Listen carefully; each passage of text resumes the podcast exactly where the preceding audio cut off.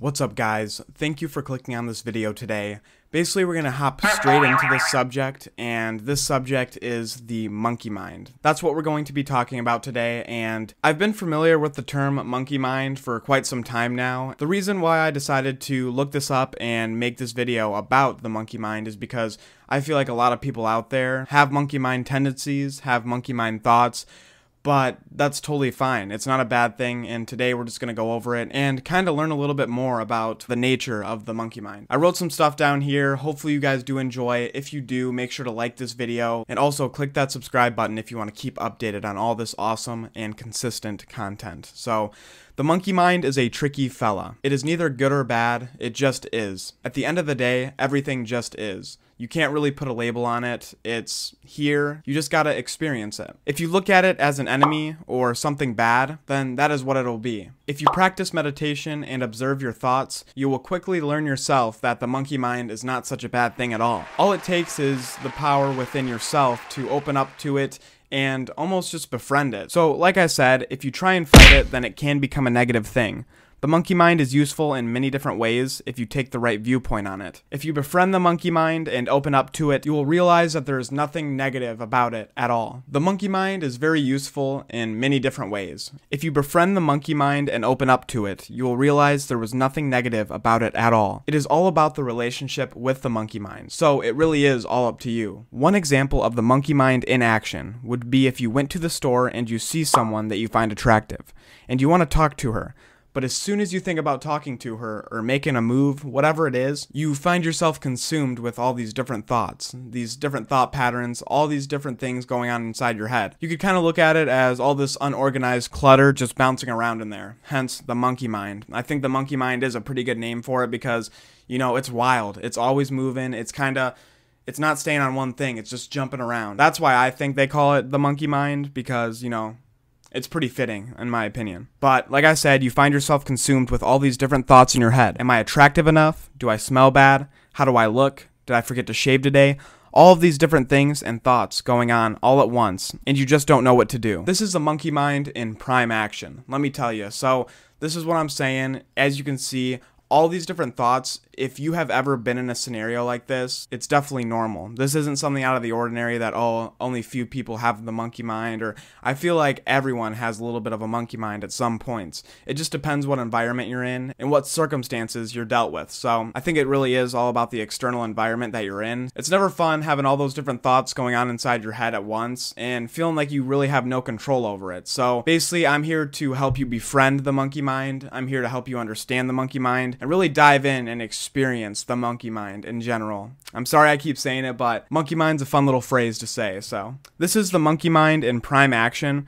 All you have to do is observe. It is simple.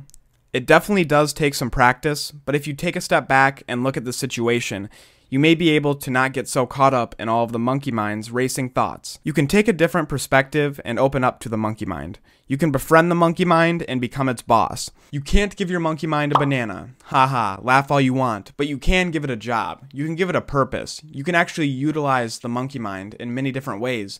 You just have to see what works for you, but I'm here to tell you that it's not negative. It's not and shouldn't be looked at as that because if you look at it as so, then that's what it'll be. It will be a negative. But if you look at it in a positive light and you actually decide to work with it and befriend the monkey mind, then you'll actually see how useful this really is in everyday life. Decide what you want to put that energy towards because it's a lot of energy, it's a lot going on, but you can redirect that and use it in a positive. A couple ways to befriend the monkey mind and honestly just be okay with it and utilize it is meditation. I always like to bring this up, but I mentioned a little bit earlier, you can actually take some time and observe the monkey mind instead of acting right away. So instead of let's say you're at that grocery store we'll take that example and you know all those racing thoughts are going through your mind.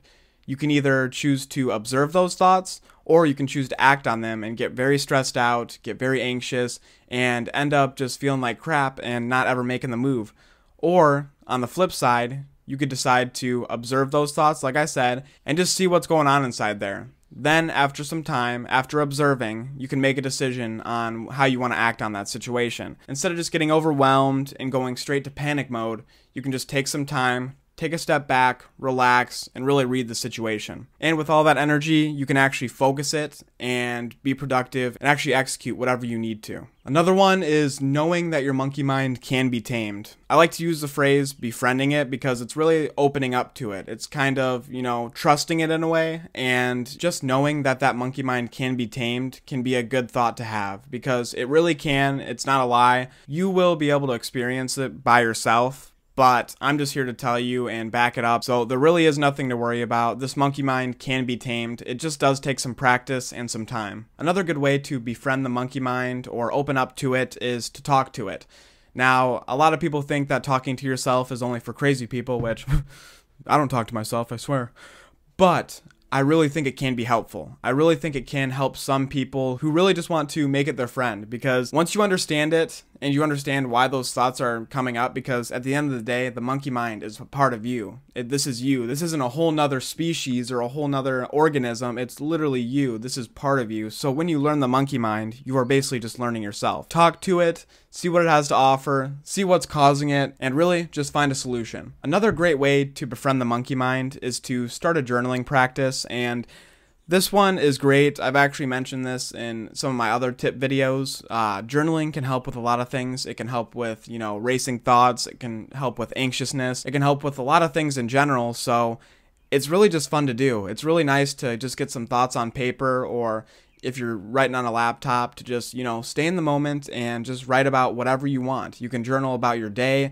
You can journal about how you feel it's really all up to you and it's really just you're producing art. You're producing basically a poem because you know the way you structure the words and the way you put the words down are unique to you. So no one's going to do it the same no one's going to do it exactly like you and it's kind of nice. There's kind of some synchronicity in that. There's almost like a rhythm. So it's nice to be able to just stay in that moment and get some thoughts down. All right guys so that i gave you four tips so far. I'm going to give you the last one now these ones are just meant to kind of help you and point you in the right direction because the monkey mind really is different for everyone. I feel like it's case to case basis and it's not a one size fits all answer. So that brings us to number five, which is stop assigning meaning. And this basically means don't take this too serious whatsoever. All these are are different thoughts going through your head all at once. And there's a reason this is happening. You'll find out your reason that it's happening if you just sit and observe. It's not a bad thing at all. If you assume the meaning and you label it as bad, then that's all you're going to think about and that's how you're going to perceive it. But like I said, I'm here to tell you that you can do, you can choose how you want to look at this and you can choose how you want to use it as well. So this is going to take some practice if you really want to implement these things into your life, but anyone can do it. And I feel like if you really want to, then you know you have the power and you know you have the energy to do it. So if you guys did enjoy this video, make sure to give it a like and make sure to subscribe as well if you guys want more consistent and crispy content, like always. So thank you guys for watching once again. Eric Slavin out.